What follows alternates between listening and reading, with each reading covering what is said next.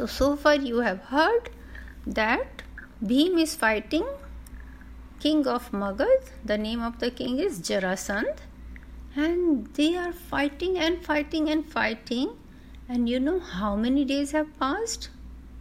13 days have passed and they are still fighting. No one is tired. Both of them are really powerful. But on 14th day evening, Jarasandh feels a little tired. And Krishna immediately senses it and signals to Bhima that this is the time to get over him. Bhim immediately understands his signal and gives him a big fighting a uh, big blow with his hand and Jarasandh fell on a big stone, hits his head, and immediately Bhima catches both his legs and takes him from one place to another, dragging him all the way. With this dragging, Jarasandh dies. And then, by the time Yudhishthir with the army has reached Magad, and the army comes inside because Jarasandh's army is totally confused. There is no one to guide them. He is dead. And that is how very easily Yudhishthir takes over Magad. Then they free all the kings and they get lot of money from their treasury and they go back to Indraprastha. Now everyone thinks that they are the most powerful kings, Pandavas. So now Yudhishthir calls for, prepares for Rasuya Yagya and invites all the kings.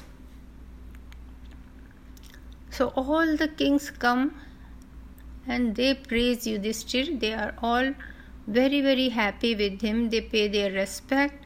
Kauravas also come. But Duryodhan is not at all happy about all this show off of his strength. He feels very jealous. He is not at all happy. So Yudhishthir asks him to look after his treasury and give away the donations and alms to people deserving. Duryodhan tries to do uh, give a lot of money to people so that his treasury becomes empty, but that doesn't happen. It's always overflowing, and Duryodhan feels really bad about it. And then, just before they are leaving, these uh, Arjun and uh, Bhim and Nakul and Sahadev and Draupadi, they take the Kauravas to show them their Indraprastha palace.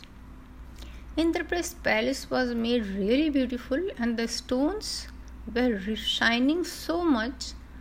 They were made, they were polished by the people, masons from the Iran. They they really sh- uh, they were shining so much that it felt as if there is water and duryodhan stopped them from going further and he said why are you guys going in water but there was no water it was a stone and draupadi started laughing and she said that it is not your fault duryodhan you are son of a blind person, so you cannot see. This is no water, this is a stone. And Duryodhan felt really insulted with this. It was a very mean thing to say, very mean joke. And you know, when we don't understand, we don't realize that when we say such mean things, they can impact so many things in our lives and surroundings. We should never be mean to anyone, never, ever.